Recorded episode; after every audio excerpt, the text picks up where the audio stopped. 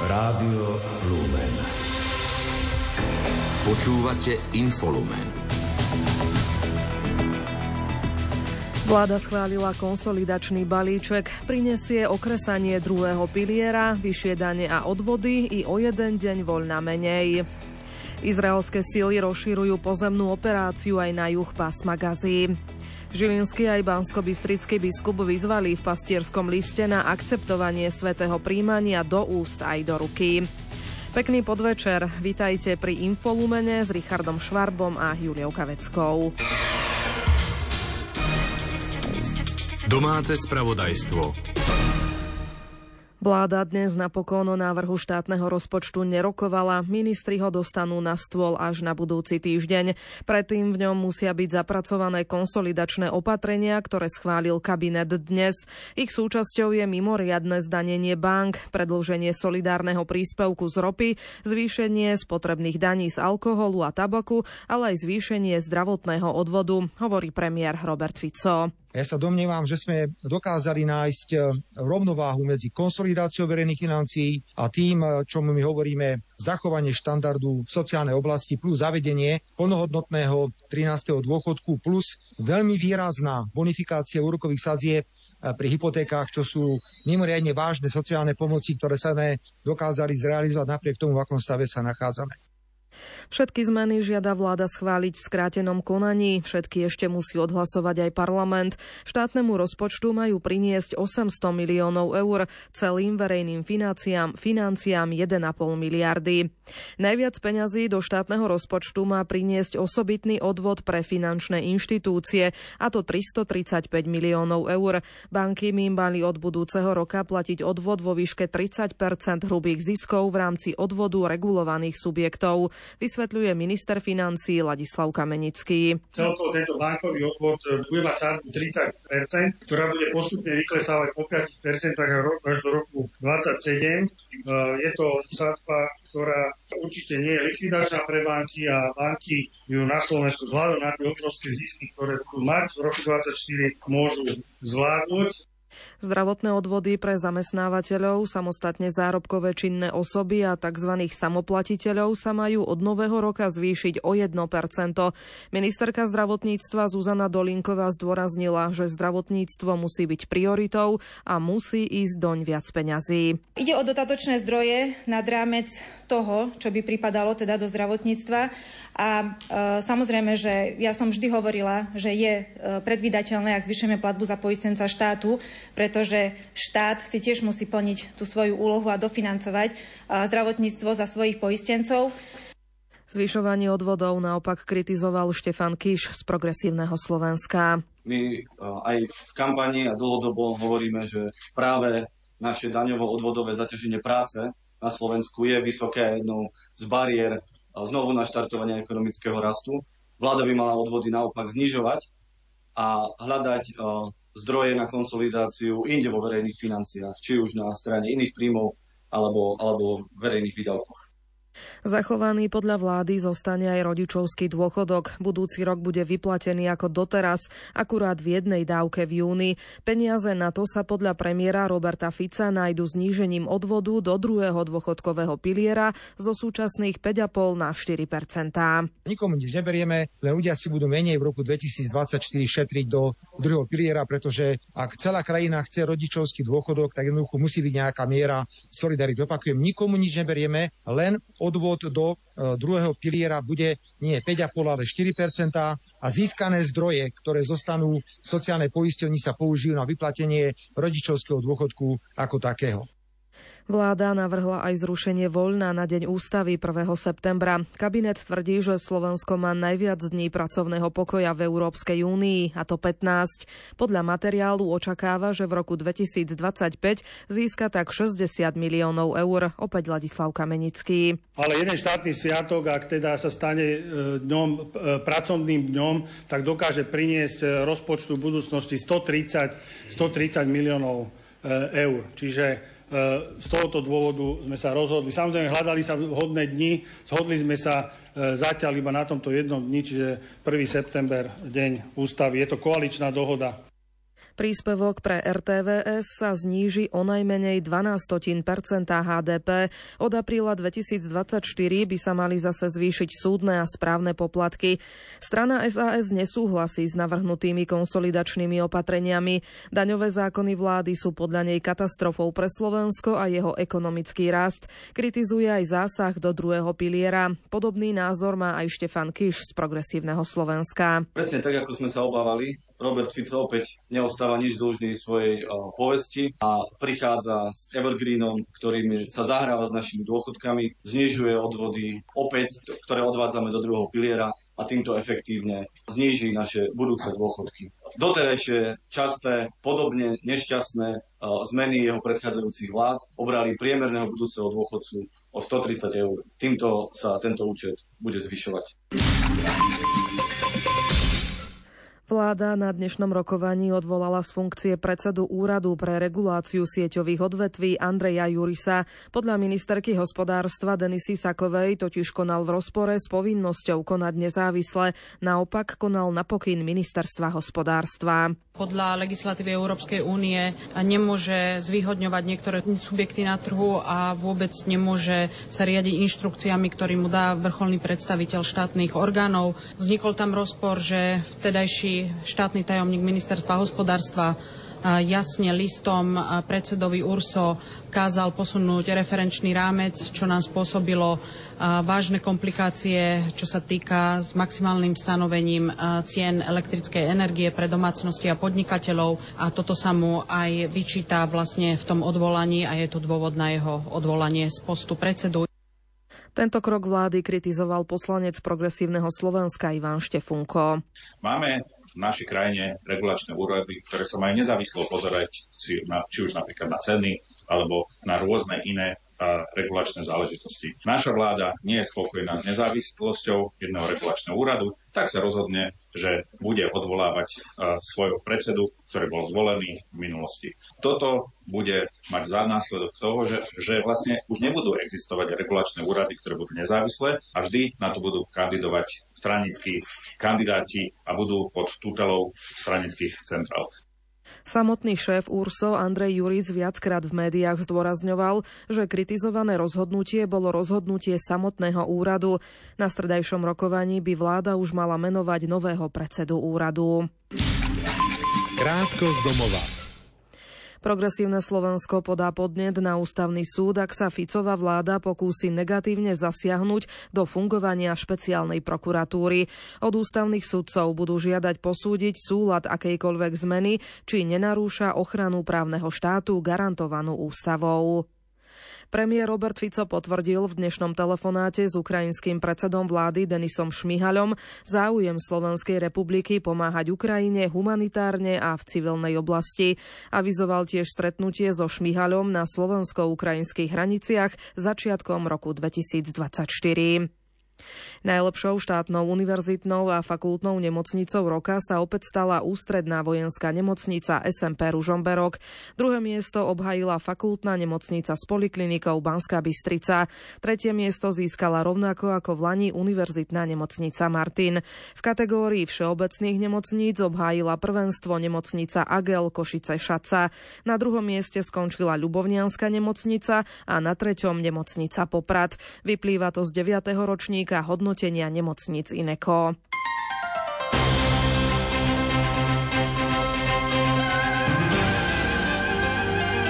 Z cirkvi. Žilinský aj banskobystrický biskup napísali na prvú adventnú nedelu svojim veriacím pastierský list, v ktorom ich vyzvali na akceptovanie svätého príjmania do úst aj do ruky. Obaja apelujú na veriacich, aby mali k Eucharistii úctu. Pokračuje Pavol Jurčaga. Biskup Chovanec v liste naznačuje, že advent má vždy charakter prípravy na príchod Božieho syna Ježiša Krista k nám na túto zem. Následne písalo príprave, ako správne a s duchovným úžitkom príjmať Eucharistiu. Je potrebné, aby príjmajúci, keď ide príjmať, dal jasne rozdávateľovi najavo, ako mieni príjmať. Ak do úst, tak s ústami primerane otvorenými, s jazykom na spodnej pere, tak, aby do nich rozdávateľ mohol Eucharistiu vložiť. Ak do rúk, tak s rukami zdvihnutými do výšky hrude, srdca, s jednou rukou položenou na druhej, vytvárajúc tak pre pána akoby trón, dôstojné miesto, kam rozdávateľ môže sveté príjmanie položiť. Druhú záležitosť, ktorú banskobistrický diecézny biskup v liste uviedol a vyjadril sa, je príjmanie na kolenách. Opäť biskup Marián Chovanec. Ak niekto predsa len chce sveté príjmanie prijať poklačiačky, v aj tomto smere existuje usmernenie rímskeho misála. Ten hovorí takto. Takýto veriaci má prísť až na záver rozdávania svetého príjmania, potom, keď už všetci ostatní Eucharistiu prijali Nemá narúšať zhromaždenie príjmajúcich, ktorí príjmajú postojačky, idú pekne za sebou, lebo symbolizujú putujúcu cirkev, ale má sa zaradiť až na koniec. Predejde sa tak komplikáciám a nejakým zmetkom medzi veriacimi. V závere pastierského listu biskup Chovanec prosí veriacich, aby tento pastierský list prijali v tomto duchu. Veľmi nám záleží na úcte k Eucharistii. Včera podvečer v katedrále svätého Martina v Bratislave slávili svetú omšu za všetkých zosnulých, ktorých darovanie orgánov umožnilo iným žiť. Slávila sa už po 12. krát. Hlavným celebrantom bol Robert Holečka, ktorý sám podstúpil tri transplantácie obličky. Na svätej omši bola aj ministerka zdravotníctva Zuzana Dolinková. Nahrával Ľudovít Malík. Celou liturgiou sa niesla téma vďačnosti a ďakovnej modlitby za darcov, ktorých skutok lásky daroval nádej na nový život mnohým vážne chorým. Cieľ týchto svetých homší vysvetlil hlavný celebrant Robert Holečka. V prvom rade pre nás ako veriacich ľudí je to prejav vďačnosti Bohu a ľuďom, ktorí umožnili aj svojou solidaritou, svojou veľkodušnosťou a láskou prejaviť aj tú kresťanskú vieru, nádej a lásku ale aj tú ľudskú súdržnosť a schopnosť možno aj v tých ťažkých chvíľach pomôcť niekomu, kto to potreboval. Svetý Ján Pavol II v encyklike Evangelium víte hodnotí darovanie orgánov ako dar heroickej lásky k blížnemu. A táto sveta omša bola prejavením vďaky práve týmto skutkom, za ktorými stoja konkrétni ľudia, hovorí Martin Chrastina, hlavný transplantačný koordinátor. Samozrejme to nebereme ako žiadne nejaké PR, berieme to naozaj tak, že aj tí príbuzní, aj teda e, príjemcovia orgánov si želajú takúto formu vďaky, aby mali možnosť niekde poďakovať. Medzi ľuďmi často panujú obavy zdarovania orgánov, čo je podľa hlavného celebranta Roberta Holečka pochopiteľné u živých darcov. Pre príbuzných tých, ktorí náhle zomreli, ale môže mať darovanie orgánov ich blízkeho aj terapeutický účinok. Sám som sa stretol aj so svedectvami, kedy tá rodina, bolo to pre nich niečo, čo im umožnilo možno aj prijať a tak im zvláštnym spôsobom prejsť aj cez tú náročnú chvíľu, kedy si uvedomili, že ten ich konkrétny zosnulý dokázal aj v takomto okamihu urobiť niečo veľkého. Sveta omša za darcov orgánov sa tento rok bude sláviť aj v Banskej Bystrici na druhú adventnú nedeľu v kostole na nebo vzatie Panny Márie o 16.30. Na Mestskom úrade v Poprade sa dnes konalo slávnostné prijatie novovymenovaného biskupa spiskej diecezy Františka Trstianského. Privítal ho primátor mesta Anton Danko spolu s ďalšími predstaviteľmi vedenia samozprávy a zamestnancami. Poprad s takmer 50 tisíc obyvateľmi je najväčším mestom diecezy a práve v tamojšej konkatedrále 7 bolesnej panny Márie bolo oznámené aj meno nového biskupa. Z Popradu informuje Mária Frisová. Pondelkové stretnutie na Mestskom úrade v Poprade sa nieslo v príjemnej atmosfére, hovorí spisský diecézny biskup František Trstenský. Prichádzam aj preto, že považujem za dôležitú spoluprácu miestnej cirkvi, aj farnosti, aj dekanátu, zase s tým prostredím svetským, celkom prirodzene, pretože je veľa spoločných tém, ktoré nás spájajú. Nie len tie náboženské, ale aj sociálne, školstvo, vzdelávanie, zdravotníctvo. Pri rešpektovaní tých kompetencií, ale tá spolupráca, poviem, je až nevyhnutná. Nového biskupa vníma pozitívne aj primátor Popradu Anton Danko. Veľmi skromný človek je to, aj tým jeho prejavom. Veľa som o ňom už počul, ale potvrdilo sa to, že je to veľmi vzdelaný človek a myslím si, že tým, že je mladý, tá dieceza naozaj sa posunie. Cirkev má svoje miesto aj na území Popradu. Nachádza sa tam tiež cirkevná škola, nemocnica s kňazskou službou i realizujú viaceré cirkevné projekty. Uzatvára biskup František Trstenský. Vnímam to, že je to veľké mesto. Vnímam to, že je to kryžovatka. To znamená, mnoho ľudí tu chodí za prácou, za vzdelaním, odchádza do okolitých miest a premýšľa nad tým, akým spôsobom práve to veľké spoločenstvo osloviť. Tie veľké mestá sú výzvou, pretože je tu aj viac mladých ľudí, je tu inteligencia, viac je tu nemocnica, súdy, ostatná. Je to aj pre nás výzva. Nie sú tu len veriaci ľudia, ale aj tí, ktorí možno nie sú blízko k cirkvi, ale sú to tiež naši bratia a sestry. So začiatkom adventu sa do farnosti Rudinská pri Žiline opäť vrátili aj rorátne sveté omše. Vo farskom kostole sa začínajú od pondelka do soboty vždy ráno o pol siedmej. Tento rok sú venované svetému Františkovi z Asisi, ktorý pred 800 rokmi postavil prvé jasličky. Deti sú tak počas celého adventu pozvané stavať jasličky pre Ježiška vo svojich srdciach. Vo farnosti Rudinská si vytvorili plán na celý advent i vianočné obdobie, ktorý má 23 bodov. Prvým z nich sú tradičné rorátne sveté omše, ktoré sa konajú skoro ráno a sú venované panne Márii, vysvetľuje farár v Rudinskej Jozef Bagín. Lebo ona je tá, ktorá priviedla na svet spasiteľa sveta a ona je tá akoby jasná zornica, ktorá pripravuje príchod svetla, takže roráty sú slúžené áno aj v bielej farbe. Keďže v tomto roku si pripomíname 800 rokov od prvého živého Betlehema v talianskom mestečku Grečo, ktorý postavil svätý František z Asisi, práve tejto téme sú podľa Jozefa Bagína venované aj tohto ročné roráty naši priatelia z polských katovíc, ktorí vždy nám ponúkajú parádny materiál. Oni vyrobia všetko e, pre svoju polskú verziu a potom pani šéf-redaktorka je veľmi ochotná a vždy mi poskytne celý tento materiál. My si potom teda veci preložíme a vytlačíme si ich v Slovenčine.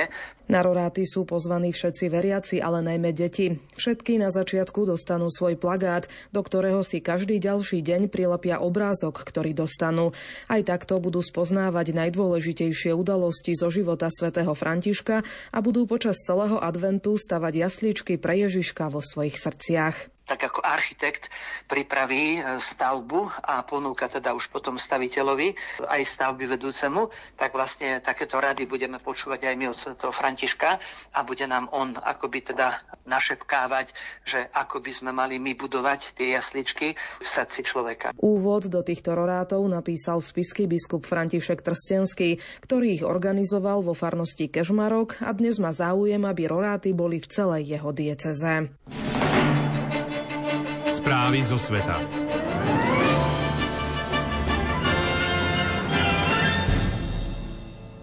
Izraelské sily rozširujú pozemnú operáciu aj na juh pásma Gazy. Potvrdil to náčelník generálneho štábu izraelskej armády. Pozemné operácie na severe pokračujú.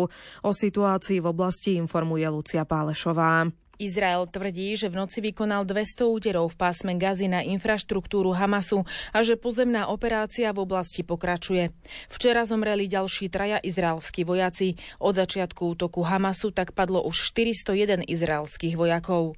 Izraelská armáda tvrdí, že jej vojaci zničili infraštruktúru Hamasu, ktorá sa nachádzala vnútri školy na severe pásma Gazy. Podľa armády palestínsky ozbrojenci objekt využívali na útoky na izraelské sily. Izraelská armáda zničila aj hlavný súd v pásme Gazy. Izraelské operácie na severe Gazy sú už takmer dokončené, uviedol Hišam Ibrahim, ktorý velí obrneným silám izraelskej armády. Tá vydala ráno príkaz na evakuáciu okolia jedného mesta v južnej časti pásma Gazy. Do oblasti už podľa svetkov dorazili desiatky tankov a očakáva sa, že izraelská armáda tam čoskoro začne s pozemnými operáciami. Turecký prezident Recep Tayyip Erdoğan vyhlásil, že izraelský premiér Benjamin Netanyahu Netanyahu bude súdený ako vojnový zločinec. Už predtým uviedol, že Izrael sa musí zodpovedať za svoje vojnové zločiny v pásme Gazy pred Medzinárodným súdom. O situácii telefonoval aj americký minister zahraničných vecí Anthony Blinken s katarským premiérom šejkom Muhammadom bin Abdarrahmánom Sáním. Ten Blinkena ubezpečil, že Katar sa spolu so svojimi sprostredkovateľskými partnermi zaviazal pokračovať v úsilí obnoviť mier po viac ako 8 týždňoch vojny medzi Izraelom a palestínskym hnutím Hamas. Na Ukrajine rastie napätie medzi prezidentom Volodymyrom Zelenským a generálom Valeriom Zalužným. Píšu o tom ukrajinské médiá. Podľa nich ukrajinský prezident počas rokovaní s veliteľmi obchádza generála, čo komplikuje riadenie celej ukrajinskej armády. Téme sa venuje Kristýna Hatarová. O napätí medzi ukrajinským politickým vedením a vojenským velením sa špekuluje už niekoľko týždňov. Denník Ukrajinská pravda dnes napísal, že občas vzniká dojem, že Volodymyr Volodymyr Zelenský má dva druhy ozbrojených síl. Dobré, ktorým velí veliteľ pozemných síl generál Aleksandr Sirsky a zlé, ktoré sú podriadené Valeriovi Zalužnému. Zelenský podľa zdrojov denníka vytvoril paralelné cesty pre rokovania s veliteľmi rôznych druhov ozbrojených síl, ktoré obchádzajú náčelníka generálneho štábu. Zelenského nevôľu môže podľa médií vzbudzovať rastúca popularita zalužného v prieskumoch verejnej mienky, ktoré naznačujú, že súčasný prezident by nemusel uspieť v prípade, že by sa uchádzalo znovu zvolenie a za súpera by mal zalužného. Napätie medzi oboma kľúčovými mužmi sa ešte viac zvýšilo počas ukrajinskej protiofenzívy. Minulý mesiac Zalužný pripustil, že sa situácia na boisku dostala do slepej uličky. Zelenský v reakcii na to v médiách vyhlásil, že nepovažuje situáciu za patovú a že vojaci, ktorí sa chystajú vstúpiť do politiky, by nemali súčasne viesť vojnu. Krátko zo sveta. Predseda maďarskej vlády Viktor Orbán sa v januári stretne so slovenským premiérom Robertom Ficom. Budú rokovať o rozvoji hraničnej infraštruktúry. Na výročnom vypočutí zahraničného výboru parlamentu to oznámil šéf maďarskej diplomácie Peter Siarto. Bielý dom varoval, že ak kongres do konca roka neschváli nové prostriedky, nebude už čoho poskytovať vojenskú pomoc Ukrajine. Pomoc pre Kiev odmietajú niektorí konzervatívni republikáni, zástancovia tzv. tvrdej línie. Dnes sa v Holandsku začalo druhé kolo rokovaní o novej koaličnej vláde na základe výsledkov novembrových volieb, ktoré s výrazným náskokom vyhrala krajine pravicová strana vedená Hertom Wildersom. Nemecko predlží dočasné kontroly na hraniciach s Polskom, Českom a Švajčiarskom do 15. decembra. Dnes to oznámilo Spolkové ministerstvo vnútra. Toto opatrenie, ktorého účelom je zastaviť nelegálnu migráciu, je v platnosti už od 16. októbra.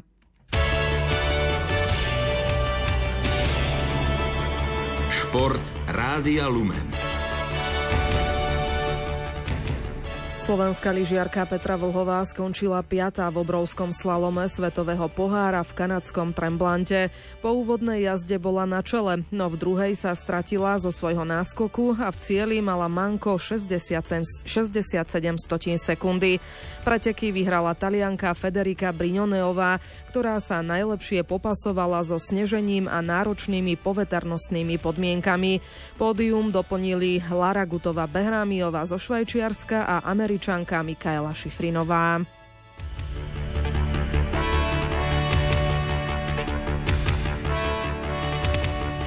Hokejisti z Piskej Novej Vsi sa po 24. kole typo z Extraligy vrátili späť na čelo tabuľky. Spišiaci zdolali Liptovský Mikuláš 4-2 aj vďaka čistému hetriku Martina Bakoša a na poste lídra vystriedali Košice, ktoré prehrali na ľade Banskej Bystrice 1-2. Na duel s Košicami nastúpil aj Novic v týme Bystrice obranca Dávid Stránsky. Myslím si práve, že sme mali veľa šancí, hrali sme doma, hrali sme aktívne, dokázali sme si vytvoriť eh, veľa príležitostí v útočnom pásme pásme aj e, v druhej tretine sme sa bavili s chalami, že máme, máme to momentum toho zápasu, takže škoda, že sme vlastne inkasovali 10 minút pred koncom a museli sme zase doťahovať, ale zaplať pán Boh, že, že to padlo. Slovan Bratislava úspel na ľade Humenného 5-1. Hokejisti Michaloviec triumfovali na ľade zvolená 4-3. Hráči Popradu natiahli svoju sériu triumfov na 5 duelov. Kamzíci úspeli v Trenčíne 5-1. Nitra zdolala Nové zámky 5-2. Zápas hodnotí asistent trénera Nitry Dušan Milo. Myslím, že sme odhrali výborný zápas. Mali sme to viac pod kontrolou. Nastavili sa do vedenia, využili sme presilovky, potom v tretej tretne trošku sme, jak nové zámky dali na 4-1, tak bolo to trošku také, že mali sme obavu, že nech sa nezopakuje zápas predtým, ale dali sme hneď gól na 5-1 a už chalani ukázali sme, že vieme aj ten zápas dohrať aj víťazne v pohode. Dvaja hokejisti sa v noci v zámorskej NHL blísli hetrikmi. Brad Maršan ním zariadil triumf Bostonu nad Kolumbusom 3-1. Artemí Paňarin zase prispel k víťazstvu New Yorku Rangers nad San Jose 6-5. Zo Slovákov bol v akcii len útočník Tomáš Tatár, no nebodoval. Jeho Colorado prehralo na ľade Los Angeles 1-4.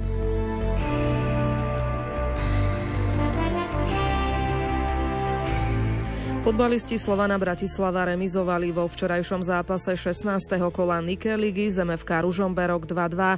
Úradujúci majster nenatiahol sériu ligových triumfov na 11 a jeho náskok na čele tabulky pred MŠK Žilina sa po víkende zmenšil na 4 body.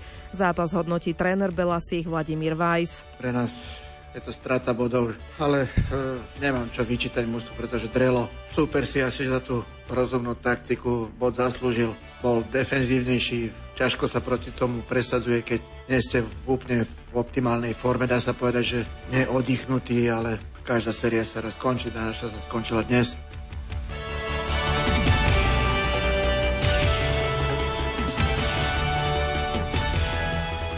Slovenské florbalistky si na majstrovstvách sveta v Singapure pripísali prvé víťazstvo. Vo svojom druhom zápase v B skupine zdolali Polsko 5-3 a posunuli sa pred súpera na tretie miesto v tabulke.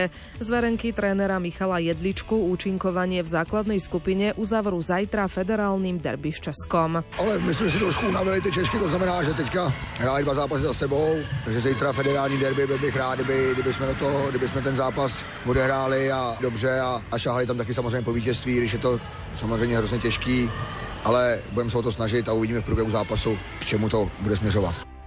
Slovenské bobistky Viktória Černianská a Lucia Mokrášová dosiahli ďalšie pódiové umiestnenie v pretekoch severoamerického pohára. V druhej súťaži dvojbobov v kanadskom Whistleri obsadili tretiu priečku. Počasie. Mrazivé počasie bude podľa Petra Jurčoviča pokračovať aj zajtra. Aj oblačnosť postupne bude pribúdať a že by predsa len v priebehu noci prišlo aj nejaké to občasné sneženie. S tým treba rátať, ale veľa nenapadne. Predpokladám, že to tak môže byť 1-2 cm. A teploty už nebudú také kruté, pretože už bude oblačnosť a to znamená na severe žiadnych 17, ale možno len minus 12 a na juhu Malo by to ešte zostať pod nulou, ale už tak minus 1, minus 4, minus 5 stupňov. Na vietor, ten by mal ešte stále pofúkovať južný, juhovýchodný a no, môžu byť nárazy vetra aj nad 50 km za hodinu. A potom útorok cez deň vyzerá to tak, že malo by viac snežiť, ale ešte stále to bude len tak 2-3 cm, viac to asi nedá. A teploty na juhu by to už malo ísť na 3 stupne, hlavne juhozápad Slovenska a na severe ešte väčšinou pod nulou 0 až minus 3, minus 4. No. Čiže takto vychádza na útorok. O 20. hodine vás čaká pravidelná relácia Gaučing. Dnes s hosťom Lenkou Šestákovou, ktorá bude hovoriť o tom, že Boh je dobrý aj v tej najhoršej situácii. Ešte pekný večer aj ďalšie adventné dni želajú Richard Čvarba a Julia Kavecká. Do počutia.